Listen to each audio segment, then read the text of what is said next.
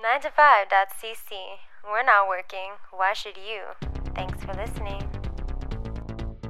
Welcome back to a brand new episode of the 9 to 5 Entertainment System. Uh, listen, we know there's a lot of news going on in the world that is not the worst, but we don't talk about that. If you want to support 9to5.cc and the 9ES, uh, we really, really encourage you to go to patreon.com slash 9to5cc and subscribe to the 9ES Deluxe version uh, of subscription. All we have a ton of bonus features there. The most important of which being Garbage Time, where you get to listen to an extra bonus episode each and every episode of 9ES. On this bonus episode of 9ES on Garbage Time, we talk about more Obi Wan Kenobi and Vince McMahon in wrestling. But on the main episode, the episode you're listening to right now, we talk about Clowncore. It's very important. A little shop of horrors and its place in the horror pantheon of cinema. We talk about the Jurassic Park slash World Series, Top Gun, the Pistol miniseries on Hulu slash Disney Plus. Of course, we talk about Obi Wan Kenobi, we talk about Doctor Strange and the Multiverse of Madness, and wrap up with a little bit of talk about the boys. All this and more on 9ES. Stick around, listen to the show, subscribe to the Patreon. Hey, you're worth it.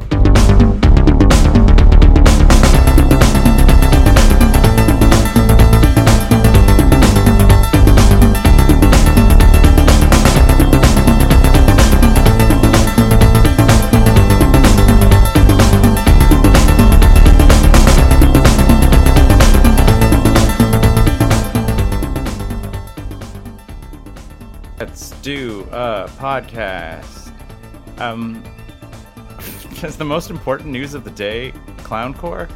I, mean, I know, I, I, I wasn't there's- going to bring it up until garbage time, but this is front door content. I know there's significantly worse and more terrible things to talk about, but I feel we can begin the show with levity. I'm so happy. I, I, I'm I'm like legit a fan. So I think I watched Van three times. I couldn't you- even click on the link. The link sounded so horrible. It's- I mean, it's, Yes. it's two clowns and a guy in a ski mask who drive around making music and having shenanigans. yeah. when you were talking about 80s movies and Scott replied like I watched it once with Archer a long time ago and one scene like greatly disturbed him. I was thinking he was talking about the clowncore video and was like when the clown peed blood. Or, or when he pooped on on the keyboard and it, it maintained the tone for a whole tune. Oh man. Um yeah, is this like a new Okay. discovery? It is. It is. I like, and it's also kind of new. They have they have two earlier albums, I think, or at least one earlier album, Mhm. um, that is like pretty similar stuff. Yeah. Um, but are you? Are, did you did you watch it long enough to get to the point where you're like, holy shit, these guys are actually kind of talented at the same time? as yeah, yeah. Uh, I mean like well, kind of talented is pretty uh, They're super talented. Uh, I mean, well, just like they're competent. They are musically competent. I don't think they're like you're not blowing anyone away with pretty much anything that's happening. Like, yes, they're they can drum and they can hold their notes, and the guy can play the saxophone and all that stuff. Yeah. but yeah. I would I would still grade it all as musically competent. That kind of comes together fun. Like Right. the, the, the- nobody is like blowing you away with music skills here. It's just that the fact that they're not awful makes them seem very good, given their look and feel. So that whole album that I posted there takes place in a van, and it's called Van. Mhm. The other album takes place in a like a porta potty at a construction site. So they're they're just like playing in the porta potty the whole way through the album. Mhm. It's pretty uh yeah. How Yeah. would you describe this music? Because they on the uh, if you look under their YouTube thing, it's like they have like 17 different um, Hashtags. uh, hashtags, yeah, for like the type of music. it's honestly and this is the the highest possible praise i think for them and and i and i do not it kind of sounds like like a slightly more like adhd cracked out version of faith no more like like Huh. with like without necessarily all the melodies but like the weird like the alternate transitions and like i said a lot of the horn stuff and whatever else like eh, it's it's not it's not or actual like faith no more into like maybe more the mr bungle kind of territory and stuff like Uh, Again- That, that's actually where I went. I, I thought it was like MSI meets Mr. Bungle. yeah Yeah. And but I would consider Mr. Bungle and Faith No More to be superior to this, and this is kind of on par with like sure, MSI sure, sure. in terms of Yeah. music talent. It's like MSI; they're a lot of fun. Are they great musicians? Eh. Th- These guys might be musically more talented than MSI. I don't know that you would say in terms of like the whole production, but um, I guess I, I guess I suppose it sort of depends on where you where you rank like musical producing talent, right? Like Yeah. Jimmy Urine can mm. write a hook, like you know, like Yeah, is, is yeah, that yeah, that- is that sure. is that musical talent or not? I don't know. anyway, Clowncore Clowncore. Van. Check out the latest you release. should check Van. it out. Van. There, there's there's one YouTube. Sh- it should it should pop up first. That is Van visual album because the like there's a whole video that goes along with it. I think the visual is kind of part of the experience. I mean, you do see a man with uh, a little square cutout of where his butt should like goes. Then you just see his butt. There's a square cutout of his pants. He, there, there's also a shot where he plays the guitar with his penis. Mhm, mhm, mhm, Yeah. mhm. Yeah. And I don't know why Scott showed this to his son. Okay, here we go. Tags. So cyber grind, drum step, noisecore, avant avant-garde metal, experimental rock, jazz. I mean, there it is. The, some of the, the the saxophone bits are kind of jazzy. Yeah. Yeah. It's like a significant upgrade over, say, a band like Brokencyde. Do you remember Brokencyde? I, I I do. yeah, but like it, it you can kind of see like from Brokencyde to Clowncore, like there is a they're in like a scatter plot chart of musical bands. I would say this is better. Yeah. Yeah. Uh, so '80s movies. Did you watch Honey I Shrunk the Kids, John? No, I, I mean not recently, but Not I recently. definitely watched. I loved the hell out of that movie when I was a little kid, in the six to six to nine range. I don't, I don't quite remember the year that it came out. It's like mid '80s, mid late '80s, Late 80s. Yeah, late '80s. yeah, yeah. no, Rick we- Moranis at the height of his powers. Yep. yeah, but kind of underutilized. Was he? like like he's he's not that funny in this. Hmm. Like, I mean, was Rick is Rick Moranis ever funny? Yes. Absolutely. Ghostbusters is hysterical. His his role is very funny in that movie. He's great in um, Spaceballs. Darth Helmet is he? Great? Darth Helmet. He does does great. Um, But I'm wondering if like Rick Moranis. is Bob he and or are Doug. those just like Bob and Doug Oh yeah, stuff Bob and Doug funny. McKenzie. I suppose Bob and Doug is probably up there. I was gonna say Bob and Doug is probably the one that like requires Rick Moranis because I was like a lot of those other roles doesn't necessarily require Rick Moranis. Like I don't know if Darth Helmet requires Rick Moranis or just like any little like kind of Weasley little comedian could be pretty funny as Darth Helmet. Woody Allen types. Yeah, No, but if you put it like Martin Short in there, it would be insufferable. fair. Yeah, But that's that's because Martin that- Short is Yeah, that's because insufferable. Martin Short's. Okay, well, I'm take other Weasley little guys, and you, you put Rick Moranis, who's got that like wholesome. He's annoying, but aw, you know, aw. I suppose. That- That's his bread and butter right there. what about Little Shop of Horrors? I've, not I've never liked anything about Little Shop of Horrors, the the play, the original movie, the '80s movie. I Mhm. think the whole thing is bad, and people like it because it was like cult. It's okay before- to hate it because it's a musical, right? That's Yeah, but like that's fine. people try to lump it in with like Rocky Horror. They're like, oh, look how avant-garde it is. It's it's a musical with horror elements. And it's like, yeah, no, I don't care. It's still bad. Mhm. I like the old like black and white version. That's like it's kind of like a like it's the I think a rare precursor to like now, hear me out. like you don't get Evil Dead if you don't have Little Shop of Horrors like 40 years prior or whenever the heck Little Shop of Horrors. Like it's the weird like I think the precursor to like horror with like comedic elements. I think it's never just, saw it. Just too formative of the things I don't like about Tim Burton. The the the musical or the like the OG. Like the OG is not doesn't have that many The like, OG one. I didn't Yeah. even know there was an OG one. the OG one's like an old, like a black, like an old black black and white film like Huh. Mid '60s. if Cool. that like maybe even earlier it's it's rough like visually like i don't Yeah. know exactly like I, stuff from the 60s looks better than little shop of horrors um but yeah and, and it's like the, i mean if you know little shop of horrors like the 80s Yeah. musical like the, the plot is exactly the same but 1960s. But it's not a musical. 1960 it's, Yeah. it is not a musical it's also pretty short too isn't it like 45 minutes or something Like maybe an hour. Mm, I'm pulling it up now. Do, do, do, do. anyway, It's directed by Roger Corman, so there's Keith's love for it. Really? I had forgotten that. That that makes sense. Uh, it was released September 14th, 1960. hmm It's made a lot of money because it had no budget. Yeah, it's got like a big papier mache plant. That's about it. like, it eats people. Uh, I don't see runtime anywhere. Anyway, back to Moranis. Yeah, no. Over the uh, over the course of the this winter's lockdown, at some point, like peak lockdown, Sarah and I built a uh, Oh, built a pillow fort. 71 minutes. Seventy one minutes. Okay, so an hour ten. It's still brisk. Yeah, it's I mean, that feels longer length. though. like it's it has that like that slow plotting film from 1960 kind of element. But if you can get past that, it's like I said, it's pretty.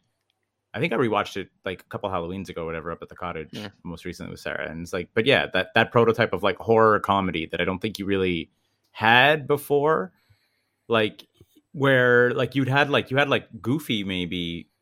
like, Abbott and they- like- Costello meet Frankenstein. yeah, exactly. But that's like whoop, whoop, whoop, whoop. Like this was like no, this is still kind of played straight, but it's funny, like like a dark kind of comedy. Like I said, like an Hmm. Evil Dead vibe. No, I'm gonna throw out uh, Teenage Werewolf, Michael. Landon, When was that?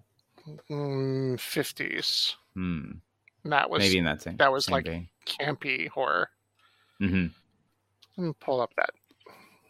But yeah, but like, but Little Shop of Horrors isn't really. I mean, not to say it's not camp, but it's also not like nobody's like hamming it up that much in the. I, w- I was a teenage werewolf. Is 1957, Hmm. and that Still. was campy, scary, but like not scary. Like played for like jump scares and then giggles. Yeah. Yeah, I was saying Little Shop of Horrors is still a little bit different, like because it's more of like a dark Yeah. comedy. There aren't necessarily like there aren't jokes or anything, but like anyway.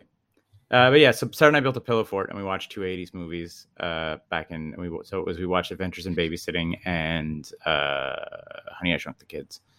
Hmm. And uh, Adventures in Babysitting I thought was better, but like Honey I Shrunk the Kids was still pretty like it certainly was like a fascinating watch from the like practical effects level. Mhm. Like when you think about that, like oh yeah, they they built big giant sets and did whatever and had like a big animatronic ant and and all that, and then you're just sort of like, well, this was like the full power of Disney Studios before computers, you know, like where Yeah. they're Yeah. like, like that movie must have had a budget and a half on it at the time, like. There's like almost th- that might be like the peak expertise for that kind of a, a thing. I guess I guess no, it's it's going to be um, Jurassic Park does it does all of that a little bit better. Yeah, exactly. But Yeah. weirdly, I don't think you get Jurassic Park if you don't do Honey I Shrunk the Kids. I wouldn't even be surprised if there wasn't like overlap on the effects team. Like, but like it's nonstop effect shots in that film, like of Yeah. one of one kind or a- another. Not a huge budget, 18 million dollars. That's Eighteen 1980s bucks though. And What was the what was the budget on gross- Jurassic Park? gross 220 million? So like that- just made money. And the Yeah. sequel was pretty good too, if I remember correctly. That I don't know about. I The mean, sequel is less good. There's a lot of toddler in that movie. Oh yeah, It's a great big toddler. Yeah, baby stuff. Is that the what do you, is the um is the why why did that come up though? John, was were you like is am I too is it too young to Are you gonna show it to the baby? I'm trying to figure. I was like, are you trying to show it to the baby? What do you mean? Like, why would you want to watch Honey I Shrunk the Kids now? I was like, I think, I think. I don't know. I, I mean, I, I, why did we even start talking about it? I You the kids. asked. So just to put that into perspective. This was uh-huh. how many years before that? When was it? When did it come out? Honey I Shrunk the Kids. 89. 89. So Jurassic Park came out four years later and only had a budget of 63 million. Wow. So I'm like, like an 18 million dollar budget. I think went was like a pretty big budget film for a kids movie. If like Jurassic Park was like absolute shutdown FX blockbuster and only had like triple the budget of, Yeah. of Honey I Shrunk the Kids. Yeah, I mean that's Spielberg effect though. What is? Oh, you know, it, the guy who directed Honey I Shrunk the Kids, Joe Johnston, also went on to direct Jumanji and Jurassic Park Three. Hmm. The other the One other good one. Not like the other. Really? Yeah. Three's good, yeah. Three is Two's like bad. uh, uh, two is bad. Uh, the Jurassic World series, I've only seen the first one, and then I've The heard they go off. one is real bad. I heard they go off a cliff. Her did you well did you hear Ryan Lambert talk about the third one? Where it was like the director of the third one was like, I absolutely had to work with like this screenwriter to bring this vision to life. And you're like, what's this screenwriter's other credit? Pacific Rim 2. And you're like, oh no. I was like, that's kind of all I need to know about the third Jurassic World or whatever to be like, That- but I don't that's the one where they got the original guys back, right? yeah, yeah, they, they did the Yeah. full return of the ensemble. Yeah.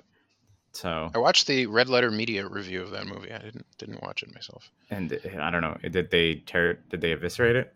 Yeah, yeah. Just basically said it was a waste of space. The um, they didn't they didn't have enough time for any of the characters. They uh, they ripped it to pieces.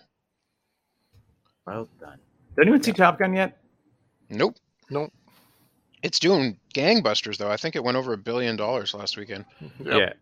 Which Walter Walter was A, a girl I work with was like, "I'm going to go see Top Gun this w- this weekend," and I was like, "Oh, did you see the original one?" No. Like, no, you.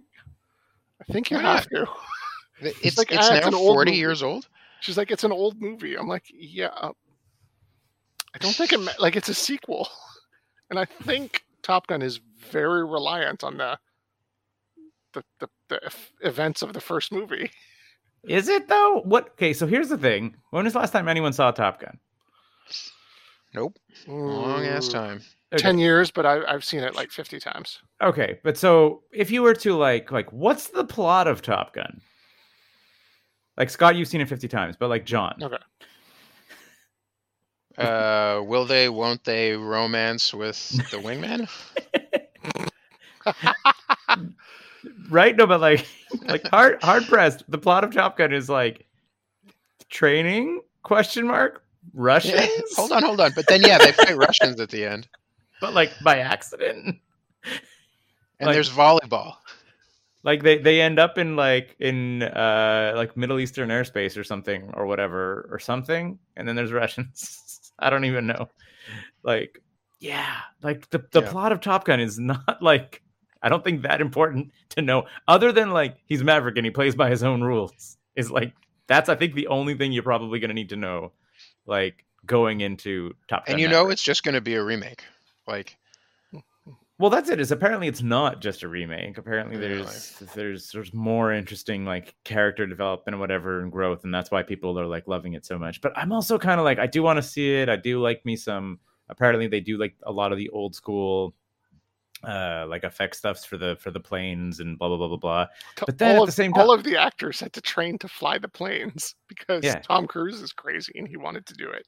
Yeah, so like all of their movements and stuff are like actually reality and all that stuff. Uh okay, but at the same time i'm like one of the reasons it gains that authenticity is they had like the full cooperation of the united states air force so i'm like oh right top gun's propaganda and i'm like It's it's Navy. Mhm. navy my bad oh yeah they, they fly off They're- heli- they, they fly off aircraft characters i forgot yeah. so So- they're, they're boat they're boat guys in planes The the world's largest air force is the U.S. Air Force, and the world's second largest air force is the U.S. Navy. and like is the third the us army Oh, they don't have fighter planes in the army. That's Are you ridiculous. That's but then who is who escorts the like is it always the air force that escorts the like the troop planes because the troop planes are army Yeah, they're... I feel the air, they feel the army might have their own fighter pilots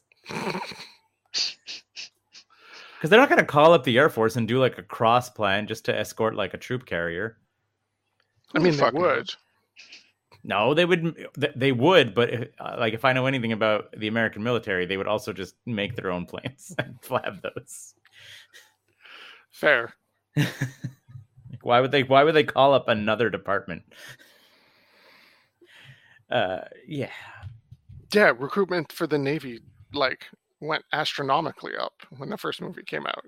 Yeah, they literally there was someone was just like someone actually uh I, I wish there was like a clip of it or whatever, but someone like swore up and down or whatever on Reddit who was like, I swear to God, at the like uh high school like recruitment days where the military offices are allowed to set up he's like he's like the navy had danger zone on a little ghetto blaster like playing at the little recruitment table in the gymnasium Wow. of an american high school. I was like i was like oh i was like this could be made up but it sounds 100% true Yeah. There's there's the news report. Five hundred percent naval recruitment up in 1986. yeah you, you go to the gymnasium and there's like all these like different companies like trying to like hire you whatever and obviously the military is allowed to set up because you're an american kid you have like you know like army air force and then you have like two Marines. navy guys wearing Bow, bow. aviators and they're just like they look at you and they just nod and smile and you're like yeah and you just like just sign and up then you bomb civilians in a foreign country. yeah welcome to afghanistan Or you end up in a submarine for four months straight, breathing recycled air. Mm. Yeah, I haven't seen Top Gun yet. I did in for going a little bit further back in time. Uh see all six episodes of Pistol. Pistol. Pistol. Wh- What is this thing? Why are you watching these weird independent art projects, Keith? Weird independent art project. Yeah. Well, it's on it's if you live in Canada, it's on Disney Plus. Uh the rest of the world I think ha- or America has it on Hulu. Anyway, it's Danny Boyle. You know Danny Boyle? Yeah, I remember Danny Boyle. I remember Danny Boyle. He uh, directed a six-part miniseries about like more of the focused much more on the formative years, like as in or formative, I guess, year of the Sex Pistols, as based by play, based on like Steve Jones's uh, biography. Steve Steve Jones being Hmm. the guitarist of the Sex Pistols, and uh, it's great, super fun. It has a lot of like uh, like Danny Boyle is a good director, so he has a lot of like fun like clashy kind of stuff like he, where he can pull from. Obviously, there's a lot of like a little bit of Trainspotting in there, like for for good measure. Mhm. Uh, also, the whole thing is shot uh, on like on uh, like four by three ratio, also, which is hilarious because like obviously it's 1976. hmm like, why would this be widescreen? It's just not. like the entire show, they never switch over. That's weird. Uh, yeah, it, it's really good. Also, I mean, it takes a lot of the stuff they seem to have gotten like historically right. Like I was kind of like reading up on some of the stories. Like a lot of the stuff, you're like, hey, did that really happen? And usually, like a version of it did. Mhm. You know, like there was very little like absolute fabrication, except for maybe the um, like they really, really play up Steve Jones and Chrissie Hynde uh, being kind of like romantically involved when like both of them are like Chrissie Hynde from the uh, the Pretenders, Pretenders, yeah, the Hmm. Pretenders, Mhm. um, like where both of them are like, yeah, we uh, we had some sex, like it was not like an unrequited love story or anything else like that. Uh, what's his name? Jojen Reed from uh, Game of Thrones plays uh, Mhm. Malcolm Thomas McLaren. Brodie-Sangster. Yeah, he plays Wow. Malcolm. Did you have that right there? Yep. Did you look up Pistol miniseries, or do you yes. just knew that? Yeah, no, I looked at Pistol miniseries. I did. The full cast on the screen right now. All right. Uh yeah it, it's kind of kind of weird because he has such a baby face and like malcolm was supposed to be in his like late 20s while they were all in their like late teens but like he does look like the youngest person in the class in the like in the group He's 32 he- years old. yeah i know he's acu- he's actually the right age to play mclaren but the rest of the cast are probably in their 20s and not actually 17 so as a result he just looks the same age or younger than the rest of like than the actual sex pistols who are supposed to be like teenagers Well, the guy playing Sid Vicious is 19. oh. Who's Who's the guy playing Johnny Rotten? Partridge, Johnny Rotten, Anson Boon. hmm Uh, who is 22. Okay. It's so weird. But Jojen Reed has such a little baby face. Yeah, and One thing that the Anson Boon, it like home runs Johnny Rotten though. Like it's Yeah. like outrageous how good he has his mannerisms and his speech patterns and whatever else. Like I was watching an interview with like Johnny Rotten kind of like sort of condemning the show. Like he like well he was he didn't sign off on it and and his whole thing if you also like know him as a like person slash persona is he's like absolutely committed to the like truth of things and whatever else like where like if, even some of the sex pistol stuff like people would be like don't tell sid about this and he'd be like i'm telling sid about this like they like he's like uh johnny rotten is did johnny appleseed cannot tell a lie who could not tell a lie george washington Abraham Lincoln. cannot George tell a lie. Washington. yeah Okay. Johnny Rotten was the George Washington of the UK punk scene. Like he apparently just like never lied about anything, and just if someone told him something, he would just be like, "That's a shitty thing to do." I'm telling this person right now.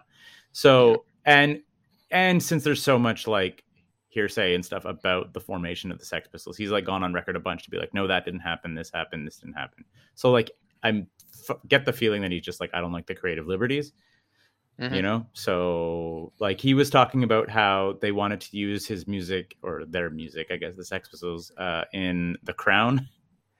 And he was like well because he's like well because they do the they do the uh the jubilee in the crown. Right. and they were like oh and they have a scene he's like and then there's a scene where there's like all these like punk kids like throwing trash and rocks at her in like the little carriage as he went by. And he's like i wouldn't sign off on that because he's like that's not what happened. He's like nobody was protesting the Queen's Jubilee, like except for us in our little boat going around the Thames. He's like, we were the only ones. Like everybody else was celebrating it. That's what was happening in London. He's like, if they wanted to put that in the crown, I would have been like, fine, that's what happened. I'm not gonna like present it that the Queen was in danger and people were throwing rocks because that is not what happened. like, Hmm. so like he's he's never like, I will not like sign off on my music or whatever. He's just like, I won't. I don't want it to be like, I guess turned into a legend or whatever. Like he said the same thing about Sid and Nancy, like when the movie came out. Like he was like, he's like, I don't think it's necessarily a bad movie, but that's not what happened entirely. So one thing that's wild to me is that like Sid and Nancy came out less than a decade after it like happened. Right? Yeah. Like Sid What's Yeah. wild about that? just like like think i mean i guess they do that like, like everybody's just sort of like talks about that now and they're like oh my gosh they're like they're already making a miniseries about the like oj trial and stuff and i was like sid vicious and like nancy spungen like died slash killed themselves slash od'd in like 1979 and by 1986 that film came out that minutes was like in pre-production in like 84 85 so like five six years later they were like let's make a movie about these guys like these very real people who had a super messed up time. Let's make a Hollywood film starring Gary Oldman. Like this, it wasn't to think necessarily. what would be close to that. Uh, like the Lords of Silicon Valley movie. That was the Bill Gates, Steve Jobs movie with Noah Wyle that came out mid '90s. Yeah. Well, I mean, I guess like Social Network. Social Network was pretty. Social Network was pretty quick. Yeah. What's his name? There's that the the, the Joe the Joe Gordon Levitt one uh, about Uber. Hmm. That one. That's pretty good. Snowden. Snowden came out real Yeah. quick. Oh yeah. But again, those are usually like not to say not not tragedies or whatever, but like I don't know. It's just really weird that this like story of like a punk rock dude who maybe killed, maybe she killed herself, maybe they tried to kill each other. Who knows what happened? Then like overdosing on heroin and stuff that they're like, that's the stuff of film. Which I mean, I guess like, it is. Like, I I mean, there's there's no like dramatic retelling of Kurt and Courtney. It's just like yeah, like like the fact that that really hasn't that's because. Courtney didn't die. Like the story is, yeah, you know. It's I not don't to think say that would stop young Hollywood. lovers, music, death, suicide, murder. You know, whatever. It's a dramatic story. Mhm. Of course, people are gonna gonna. The yeah, I, I it also shocks me that like I guess that they are allowing it onto like Disney Plus that they've sort of opened the doors up to that point. Like there's a like a lot of boobs in it. Well, not a lot, but like enough enough that they're like somewhat almost gratuitous at one point. Uh, and you have you know like a lot of heroin, good amount of speed. You have uh, you have Sid Vicious in the DTs carving "Give Me a Fix" into his chest with a switchblade, like you know, because that stuff happened. I was really wondering. I was like, produced by Disney. I was like, Mhm. how are they? I was like, how's this gonna go? But like, didn't shy away from any of that stuff because I was like, I can't imagine Danny Boyle necessarily wanting to like censor any of that. Like, that's that's not even like sensationalism. That stuff happened. Yeah. like, like one of the best parts. Uh, and that was probably his answer for every time he got notes. Yeah, like this isn't gratuitous. Here we go. We got on the bus, and then Sid carved "Give Me a Fix" into his chest, as exemplified by the next date on the tour. Photos of him with freshly carved letters, "Give me a fix" into. Like they're trying to keep him off of heroin while he's in like North America, whatever. And they're like, Mhm. "How'd he get heroin?" And like the handlers are like, "He has "Give me a fix" carved into his chest. Someone gave it to him." like Johnny Rotten's all pissed off. it's like there's like 1.2 where he's like he's like I'm gonna go out and like uh, he's like uh, he's like I'm gonna go out and like make a fucking mess whatever else like that. They're like, well I'm your handler and you need to sit down. He's like I'm Sid fucking vicious and he's like do whatever the fuck I want and fucking shit up is my job. And like Steve Jones is like he's pretty shit at bass playing. He's actually kind of right. That's pretty much his job. like the only reason you're in this band, Sid. I was a little sad they didn't like. They, there's a couple of weird like little cameos and whatever. Like uh, like Billy Idol is in it for like a half second. Siouxsie's Mhm. Siouxsie Sioux's in it for a little little bit. I was really really a little sad that they didn't uh, give a little cameo to uh, like Lemmy. Like you see Mhm. Hawkwind for a bit, like his weird Yeah. psychedelic rock band before Motorhead. Yeah. Uh, but yeah, you don't actually see any because like him and uh, Sid used to live in the same uh, complex or whatever. And when like and as Lemmy tells it, he's like Sid like runs upstairs and he's like Lemmy, Lemmy. He's like uh, he's like I'm in the Sex Pistols and like Lemmy's first answer was like as a roadie. Like, he's like as a bass. He's like no, I'm a bass player. He's like no, you're not. and Lemmy's like I tried to give him like a crash course in like how to play bass in like a week, and he's like I literally don't think there's like someone with like less musical talent than Sid Vicious. Like he's like I don't think that like he's like I think that if you gave me a week with anyone, they would have been able to like keep time and like like Sex Pistols is not complicated. He's like and Sid was just completely clueless, and this is like before heroin.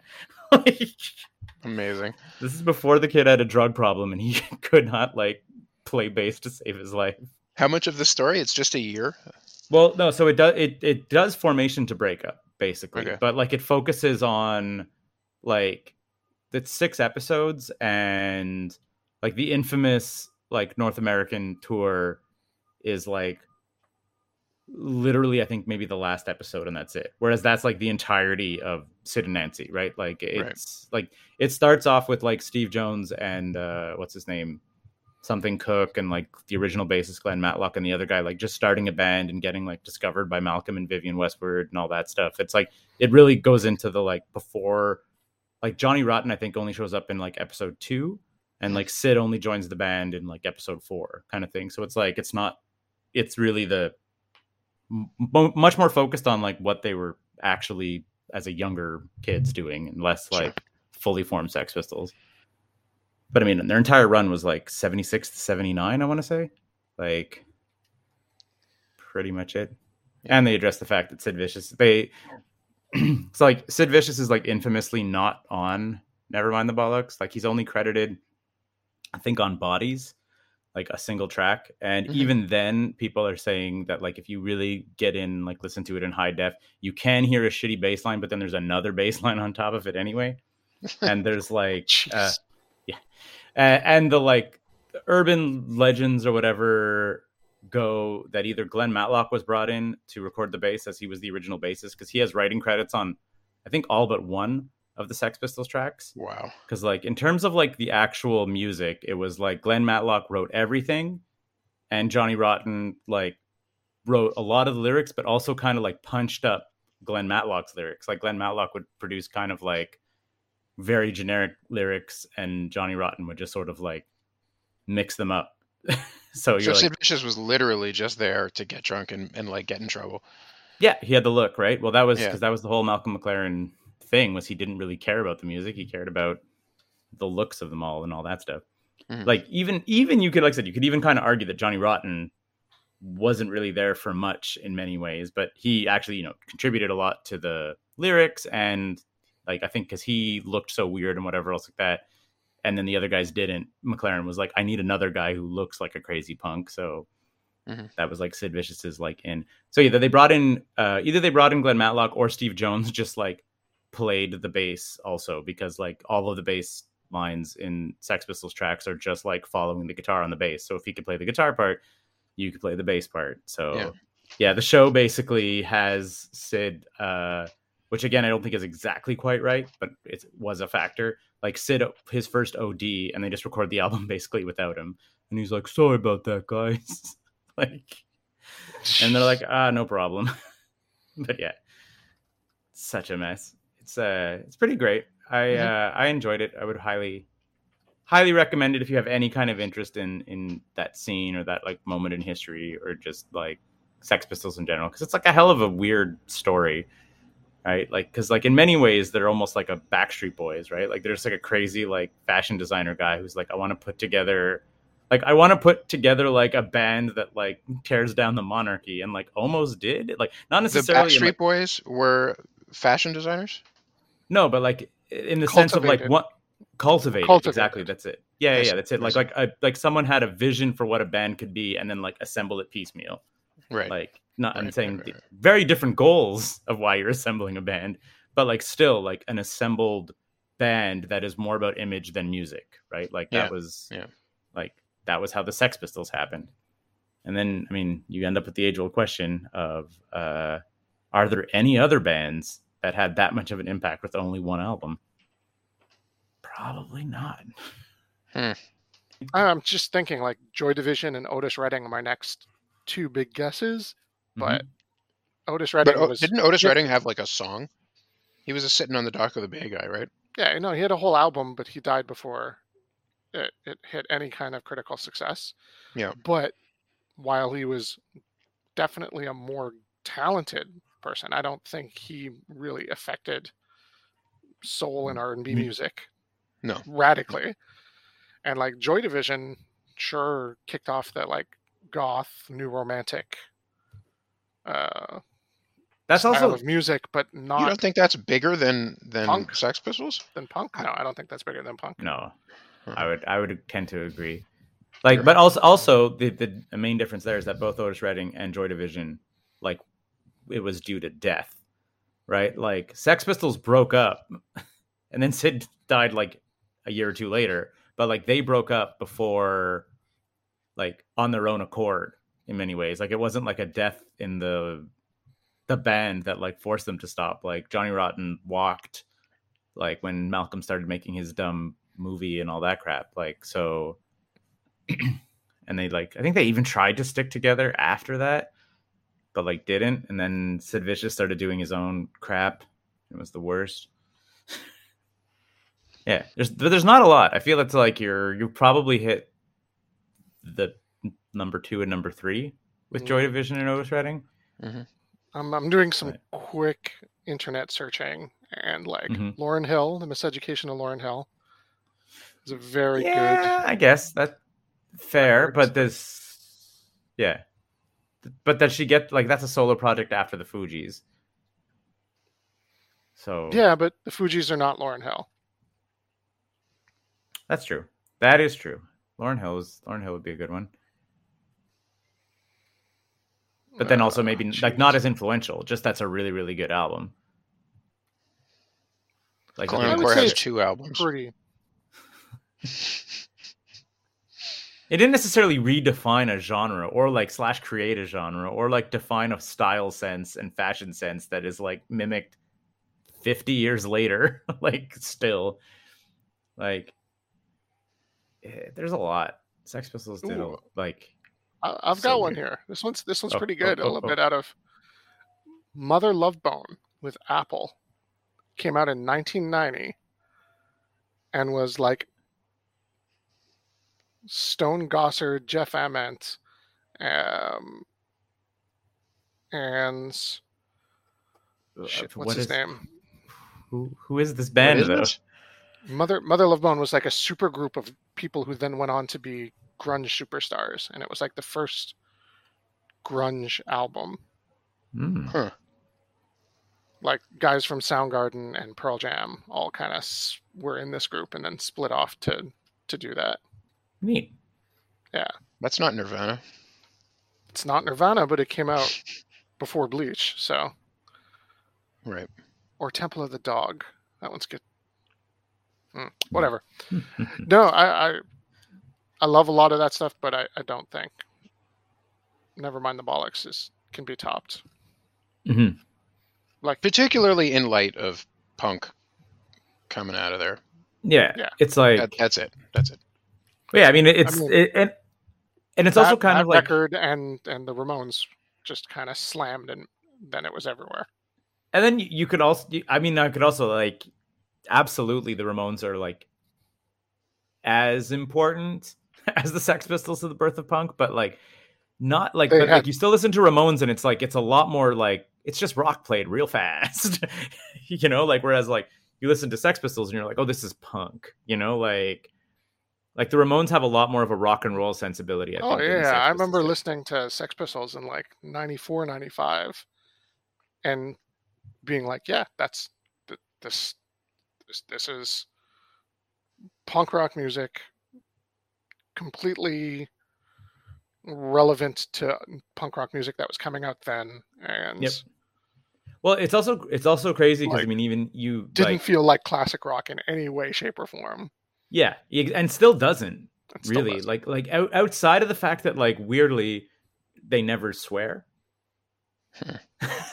like which is because like johnny rotten was like kind of polite like just as a like they played and this is wild and true they played a christmas day show for children like Huh. at and this was like right before the north american tour so like at the height of their like they had the number like god save the queen was the number one hit uh, i was going to say on the radio but it wasn't on the radio because even though it went to number one on the charts they would not play it on the radio still in the uk yeah, like- Amazing. and on the BBC, right? and on the BBC. Yeah, that's it. Well, because they they made that they burnt their bridge at the BBC real quick. That one time they were on television, and then accused the guy of being a drunk on live air, live TV, and then started swearing and stuff. And then that was uh they like they they got dropped by like multiple rec. They got dropped by. Uh, I think it was like RCA, then EMI, then whatever, and then they were saved. th- This day was saved by Richard Branson from Virgin Records. Amazing. Wow. He- He's like, yeah, that's it. They got dropped off, off of label after label, whatever else, and then still had the number one hit in the UK without any radio play whatsoever.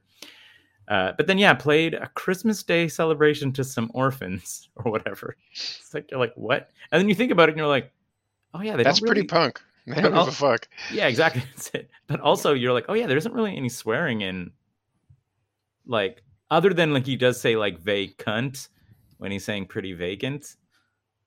You know, like he he definitely like Yeah, I mean, they do kind of like balance that out by saying they're the Antichrist. So, yeah. you know,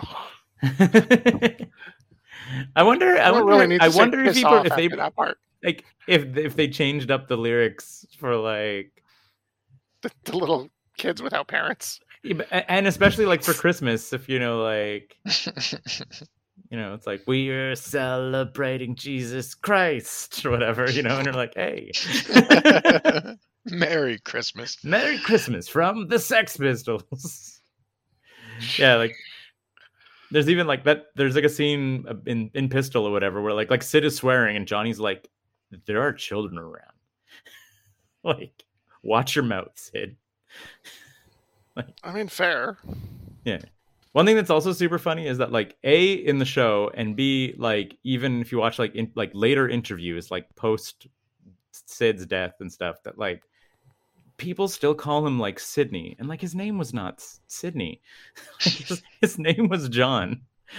Like and he just wasn't allowed to be John because there was already a John in the band. so he had to have like another name. But then so yeah, it comes up with Sid Vicious, but then people like when they're talking to him call him Sydney. So it's like the long version of Sid. It's still not his real name. I was like, and, and then even talking about him in death. that's the that's the Family Guy joke, right? Did you just call me Megan? Well, your name's Meg, right? It's not short for Megan. It's short for Megatron.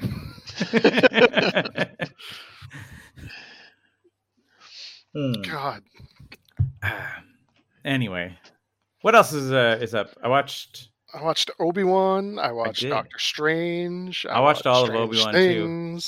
Was Obi Wan good? Good enough. Did you did you like the middle trilogy? I did. Then then you're gonna love Obi Wan because it's the middle trilogy.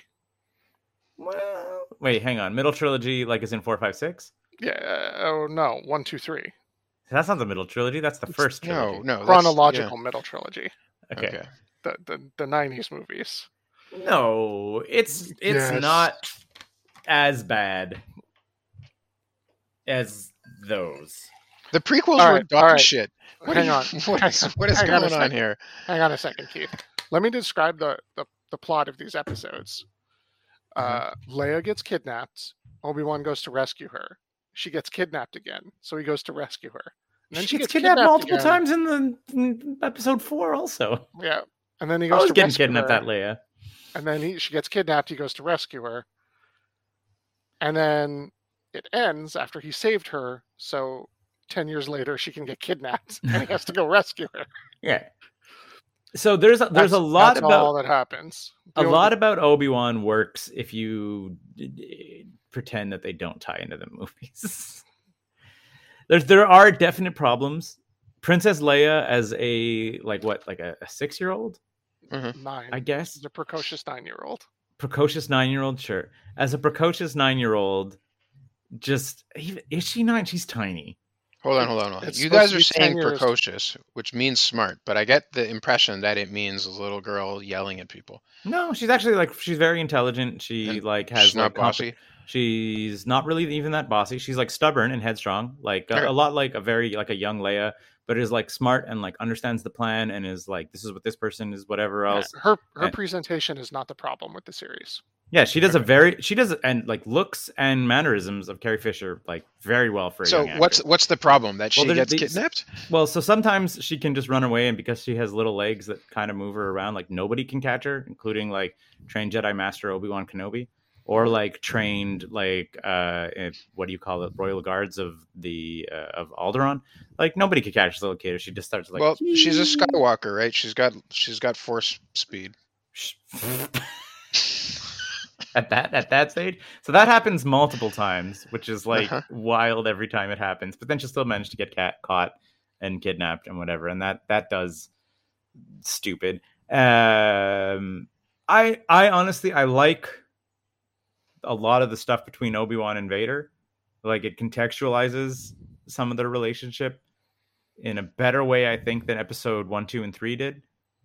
Like where like it, it kind of like really gets into like Vader's obsession with like it's like all the Jedi are basically dead when the show starts. And like mm-hmm. Obi-Wan is just like working at like a meat cutting situation in Tatooine. just like taking a little slab of meat home for his animal and then just like living in a cave and then just like spying on Luke and making sure Luke's okay. That's what he's been up to for a decade. Wow. Like and like uh, like another Jedi finds him and is like, "You have to help," and he's like, "No, if we do anything Jedi like, we're hunted down and killed." And then that guy's he's like, "But we have to do something," and he's like, "Nope, that's not what we're gonna do because, like, we're just gonna I'm get hunted down and killed." Then that guy dies, like the next, like because he's not wrong. Until Huh. obviously, eventually, he does get pulled into saving Leia because Leia gets kidnapped, and essentially because one of the Inquisitors uh, works out that whatever there's some sort of a connection to Obi-Wan and Leia. So it's like kidnapping Leia to draw out Obi-Wan. And then and Vader's like, he's the only one that matters and whatever else. And just really wants to really wants to get Vader and Obi-Wan. Or Vader really wants to get Obi-Wan. And it, like I said, it contextualizes that fight in New Hope in a fun way. Mhm. Mhm. like I did like that where you're like, oh yeah, the, the A that they're not really fighting, like which is I think a thing that we need to like they sort of needed to address. Like they were fighting when George Lucas made that movie, but now we know what what lightsaber fights look like, and it is not that. And then you're like, oh yeah, they're just having a conversation because of the like decades of history between them and whatever. And it, it does go out of its way to explain why Obi Wan lies to Luke about his father. Yeah. Well, I mean, Vader says it. Mhm. Like, like, like, Well, literally, spoilerific, but yeah, yeah. I mean, well, John hasn't even watched Mandalorian, and that was the good one. yeah. So, But we do have gonna listeners. It is a podcast, okay. So spoilers, spoilers for the thing. Like, just in uh, time. yeah. I mean, well, I didn't say what he says. Like, Go ahead. at one point, he Go like he cuts he cuts part of his mask away or whatever, and he- then he's like Anakin, and then and like Vader is like Anakin's dead, and he's like, and you didn't kill him, I did. Uh-huh. Like, so that, like I said, kind of explains like Vader, Vader killed, killed, your, your, father. father. Yeah, exactly. That's it. What what is right, kind of shitty is a the Princess Leia's like, oh, Obi Wan Kenobi like uh like fought with my father in the Clone Wars, whatever. I was like, I feel you have a way bigger tie to Obi Wan Kenobi than that. Leia. like that was like ten years ago. You went on like a star hopping adventure with him, according to this show. And also the fact that like Obi Wan's like, nah, like in the in the beginning of New Hope, he's like, I'm not gonna help this dumb lady. And I was like, but you literally said you would at the end of Obi Wan. You were like, one day if you ever need help of an old man, just like send word and I'll be there. Then she does, and his first instinct in New Hope is to be like, pass. yeah. like, Also, ten years on Tatooine really makes yeah. Everyone well, old. a lot of fans have have put together that this is not the final confrontation, right? Like, there's no way that Uncle Owen and Aunt Beru and Obi Wan are going to turn into seventy year olds in the next. well, 10 no, years. but Owen and Aunt Beru don't look won't don't look that much older. I think in another like ten years. Yeah, like- yeah, they do. In A New Hope, they look real old. That's true. Not, but not as much as Obi Wan Come does. on. But Oh, Obi, Obi no, but Obi Wan actively becomes a graybeard, right? Like, Yeah, and Turns Owen. into uh, Alec Gillett, Gillett, Guinness. Guinness. well, Um, there's like there's like the fan theory there that at some point in time, uh, he's gonna get uh force trained, right? hmm Like that's the uh like Palpatine because like there there is like it's not necessarily I know it's kind of like listed as a limited series, but like. Pal like there's like a kind of like towards the end of the last episode, there's a little conversation between like Vader and Palpatine, and Palpatine's like, I kind of question your judgment on this one, Vader. So like, anyway, who knows? there is also also Obi Wan, Obi Wan, huge dick. Uh, I mean, like he's historically a huge dick in a lot of the films, but and Clone Wars. and Clone Wars, Yeah, but has Vader dead to rights, and then is like, well, then I guess my friend's already dead, and then just leaves. And I was like, yo, Vader's gonna go on to kill a lot of people, and like he's already killed a lot of people. There's Like, like there's, there is there's nothing better. that's to blow up. Yeah, there is nothing better for the galaxy in this moment right now than killing Darth Vader. He's already killed all the children. Yeah, he killed all of the kids. He's killed every Jedi that you've ever known. He just, you know, wholesale slaughter all over town. And Obi Wan's like, "Well, my friend's already gone," and just like walks away and like like has him dead to rights. Has like cut up his robot parts, cut half of his face apart, and he's like sparking while he's like talking, and and Obi Wan just leaves him. That's horribly stupid. Yep. But I mean, but at the same time, if there's Did- one thing about? Obi Wan Kenobi, he's stupid. Yeah. like at no point in time has this character ever struck me as smart. Uh, there is some cool stuff in it, John. Uh, Mhm. Someone attacks Vader with a lightsaber, and Vader doesn't even bother to draw his. It's awesome. That's fucking amazing. He just blocks it with the Force, stops their hands from swinging the sword, dodges around like it's a kung fu movie. No, yeah, it's great. no, leans left and right with his hands at his side. It's pretty cool. Huh. Then she like he, she has like a the like a spinning lightsaber and he just grabs it and breaks it.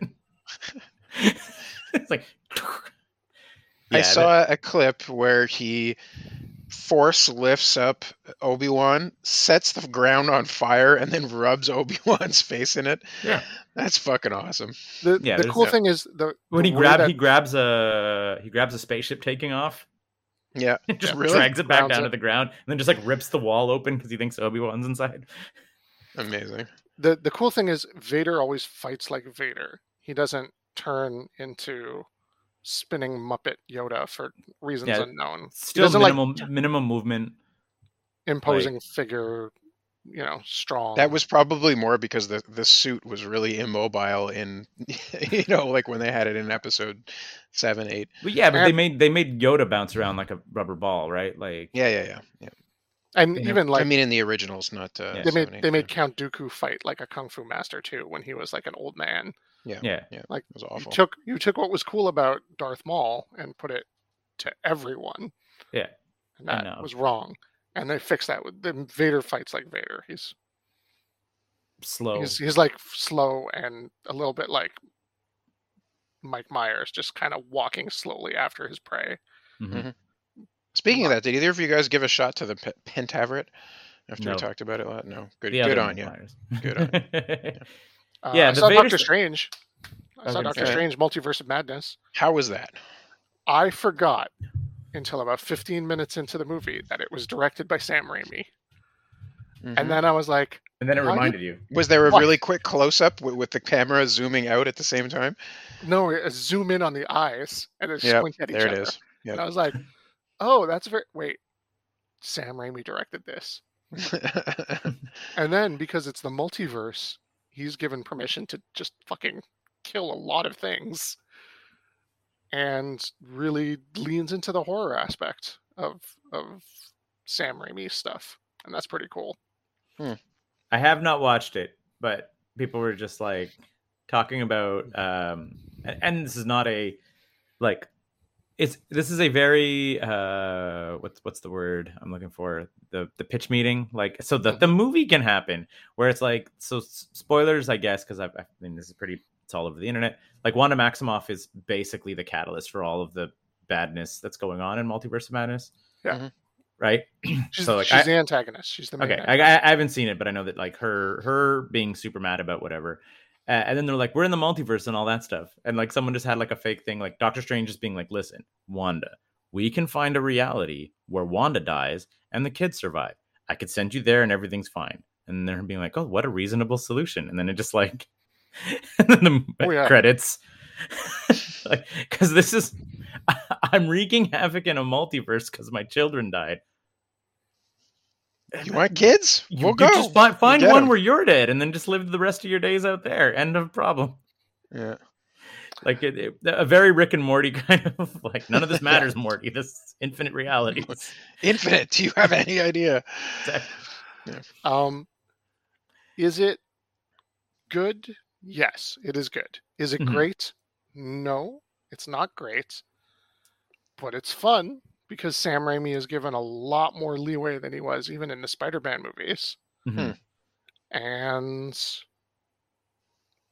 Sam Raimi's fun when when Yeah, exactly. I that would I would hazard that like Sam Raimi is possibly not capable of greatness, but boy does he have fun down. Like I'm like, are there any great Sam Raimi movies? Like from like capital F film standpoint. I mean, Army of Darkness and Evil Dead 2. But I don't think they're great. They're great how for dare what you, they sir. are. how dare you, sir?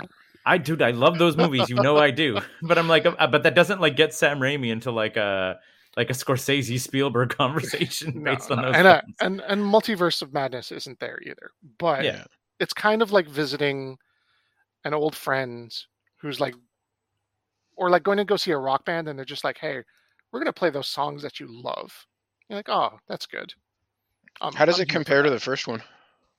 doctor strange Yeah. completely different because it's sam raimi like his his hands are so all over it where the first one kind of felt like every other marvel movie Yeah. Mhm. this one feels different, which is a, a plus because there's so much of that other Marvel formula out there. Mhm. Um, yeah, a lot of the like conflict you just kind of have to take. Like, why does this happen? Because the movie needs to happen. yeah. Uh, and that's fine. You know, that's okay. There's a lot of action movies that work that way. You don't need to like Overthink Be- it. too weird about it. Yeah. Um, the last battle isn't a giant, a giant CGI fuckfest. It, it's not like 15 Is he fifteen fighting minutes someone of, with exactly his powers?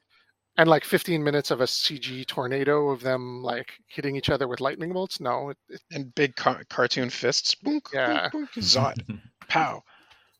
yeah, it gets it gets a little weird, and and that's cool. Uh, I mean, it's two magic users fighting, but it's not the same as like the end of WandaVision. That was terrible. We're two witches, and we're throwing witch powers at each other, and you're like, My powers are red. My powers are purple. I don't care, yeah. Um, yeah, it was fine. I liked it. It's I'll it's watch it. not It's- great, but it's not doesn't have to be great to be good and fun. And I think that was actually the most encouraging thing about it. Like a lot of the other late Marvel movies felt like they have to be great. So we're not going to do a risk. We're going to do the formula and everything's going to be the same. hmm So like if you watched Black Widow and then you watched Black Panther and then hmm the end of WandaVision, you're just like, okay, you're just doing the thing. Shang-Chi, hmm you're, you're doing the thing again. Good guy, bad guy, origin, same powers, giant CG fight. The the last fight was more emotional and more like, oh, that's a clever way of doing that to get there. I mean, and I'm in it. I was I was in for it, and like, well, real bloody in some points, real splatterhouse, like, like Evil Dead special effect. yeah, it's gonna be like, does a giant does someone get hit with a uh, fire hose of blood? there's there's there's a scene where one of the characters thinks they're going crazy, and all the stuff in the house starts to move and wave around like so bad. And I was like, oh yeah, the all you need show up. all you need is a is a is like a deer head to start cackling maniacally, and that's Turn- 100. turns. percent Laughs. The pictures just only do this, like swing, swinging. like the the lampshades start to like swing around and follow the characters around. I was like, oh, I uh, I recognize this. Good old Sam Raimi. Again, it, it felt like he was playing his hits a little bit, and that was fine. That was good. There's some like Army of Darkness bits there too, Hmm. and that's great. And it doesn't tie into all of the the shows. Really, just WandaVision is the only one that you need to Yeah. know to watch that one. No, like what if? Isn't what if was talked about a little bit? No, no, No? like I thought so, but it never came into play. Oh, okay. Yeah. Uh, what was I going to say? Yeah, or just like that. That whole like letting um letting directors do what they're going to do. Like someone was reading about like where they were saying like oh like all of the uh all of the Galaxy of the Guardian cast or whatever else like that is like saying like oh this is going to be the last one and blah blah blah blah blah. And then it's like James Gunn and all. that. Everyone's like oh my god, James Gunn's going to kill all of them. They're like, if they let directors do what they do, James Gunn is gonna kill off some people. Yeah, it was definitely close to the the Thor movie that Taika Waititi Ragnarok. did, Ragnarok, where it just felt different. Yeah, Is Love and Thunder out? I think it's it's coming. Not yet, but soon. very soon. Yeah. Yeah, yeah, yeah. that looks fun. Yeah. I'll, I'll watch the heck out of that. Maybe even in theaters. I don't know. But yeah, no. Uh, Multiverse of Madness is on Disney Plus now, so I'm sure I'll. Yeah. I will watch it. It's it's perfect for Disney Plus. I don't know if I would have been like thrilled to see it in the theaters hmm unless it was like a bunch of vodka and a Slurpee. Or on like they- shrooms. Shrooms, Scott. I don't know, like they didn't present it as like a Sam Raimi movie enough in the trailers, and it it really is. It's weird that they wouldn't like lean into it more than if it's that Sam Raimi. Like, I mean, I guess the multiverse of madness, like the title is already there, and if you're saying like the Sam Raimi stuff is that prevalent, like you think they would have like Yeah, but who's that a sell for? I, I know us, but other than us, like how big was the Quick and the Dead or Army of um, Darkness? The modern Look, those are like cult masterpieces. Yeah. uh, Evil Dead 2 and Army of Yeah, but, like- of Hell. but like Thor Dragon Ragnarok, Hell- didn't didn't land very well. yeah, no, it didn't do Uh, well at all. Nor did the Quick and the Dead, which was a fucking masterpiece. Gorgeous movie.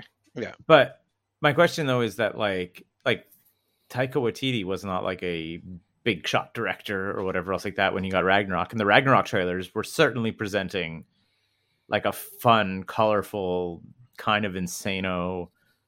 Like you you had yeah, the no. The the the- trailer for Multiverse was like, did you like like, a the last Marvel Spider-Man movie. movie? Did you like the last Spider-Man movie? This is more of the same. yeah Get ready for weirdness, and it's Hmm. like, no, this is bizarre. weirdness. Yeah, this is actual weirdness. Yeah, Bruce Campbell cameo. That's that's fun. nice. What does he do? course it is. He tries to punch out Doctor Strange for stealing a hot dog. Nice. Well pretty done. Bruce. Yeah. uh, I'm sad that they never they never decided to go anywhere like into that uh into the weird like Evil Dead verse, right? Like remember they made the new Evil Dead, which I actually liked. Uh, a lot. I, I, you'd be wrong not to. It was fucking amazing. It was, Yeah, there's few remakes that are that hit it as as well as that did. Yeah, and, and hit like the original Evil Dead. which I thought was very like like wasn't trying to be Evil Dead 2 or Army of Darkness. Like hit like the original Evil Dead, which is like a couple of laughs, but they're not really like jokes. No, it's mostly played as straight as like hell leaking into the world is going to. You know. Yeah, exactly. That's it. Yeah. But then there was that little the, the post credit stinger or whatever of, of like, like the blood dripping down, and then Oh, like I don't the- remember. So the, there's like blood dripping down, and then you see like, like a silhouette like with like blood drop dripping down on his face or whatever, and like it's it's implied that somewhere he's in like Deadite world, and then just like it looks up and you see like the chin, and you, he's like groovy. Huh. so like there's a like a an ash stinger in uh, at the end of the new Evil Dead, and I was like, oh, they could have made an Evil Dead verse, like which I Maybe then will. maybe they will. I guess if this makes money, right, they can. Yeah. Uh, Sam Raimi might get a might get another like carte blanche to do something something. While we're Ah, wishing, I want another um, Dredd from the same guys who did that. Yeah. Yeah. I mean, yeah. So does Karl Urban. Well, no, Karl Urban's busy with the boys, baby. No, no. He said He's he would got do time. Dredd again Yeah. every time. I do dread again every time. Yeah. Uh, oh man, the boys is so. Yeah, I've only, we've still only watched the one episode. We got sidetracked by Pistol. I just finished the the third one, and it's like, whew. It's dark again. There are a lot to watch. Like I, I was Yeah. like thinking about that even after the first one. I was like, man, it's like it's such a. It, people are like, oh, they only release like one a week, and I was like, you really want to binge the boys? Like, there's it's it's, it's always a lot. It's like just shitty things happening again and again. like a lot of just like super powered creep things doing awful things again and again. And Yeah, I mean, it's very dangerously close to why I stopped watching The Walking Dead. Okay, hold on, hold on, hold on. I just had a flash. The Deep, okay, Ezra Miller. Mm-hmm. I don't know. I don't know where the Deep goes because I only I gave up like halfway through the second season, but I remember him being kind of like a pathetic disaster. and, and then he's real world Ezra Miller. Yeah, Ezra Miller was the Flash, though. yeah, yeah. That's true. yeah, yeah. freaking Ezra Miller. Just he has like a family on his compound or whatever, and then just guns are like loose, and a baby put a bullet in its mouth. What's up, Ezra? Just- you- again, I just I picture Grant Gustin at his home being like, "I was right there the Grant whole Gustin. time." The guy who plays Gustin. Flash on TV. Oh, Oh. yeah, yeah, yeah, yeah. You're you're sticking with him over me. Why? I was on Glee. Clean cut white bread as it comes. the other There is no controversy here. poor DCEU. You go, Who do we have lined up for the next film? And you're like Amber Heard and Ezra Miller, and they're like, oh, Wow! Wow! Wow! oh come on. Ugh. Get out of town, Yeah, DCEU. Can't They're, do they're anything right. scrubbing her from all of Aquaman. Eh? Like they've really? gone They're, back they're taking her out. completely. Man, to the victor go the spoils. I saw today Depp signed a three hundred million dollar deal with Disney for another Pirates movie. Of course you did. That's money well spent I for mean, Disney. They're gonna make that back so fast. yeah, his star power is like bigger now. Yep. Yep. Gross. Mhm. Hollywood's gross. Super gross. I think this was 9ES, guys. Stay tuned for garbage time where we talk about Roe v. Wade being repealed. We probably won't. I don't want to talk about it. Uh, bye.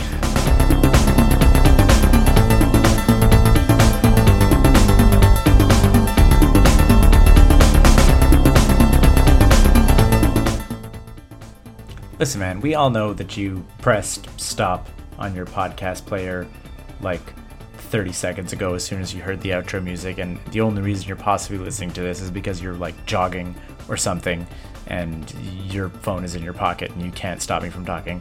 Uh, I'll keep this short and sweet. Uh, we put in a lot of work on this website. Uh, if you do want to support us financially, we're kind of reworking the whole structure over there. But if you do want to support us financially, you can head to patreon.com slash 9 to 5cc.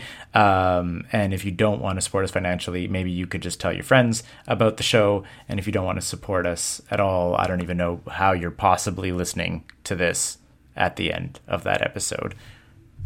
Bye. 9to5.cc. Podcasts, blogs, and comics. Made in Montreal since 2011.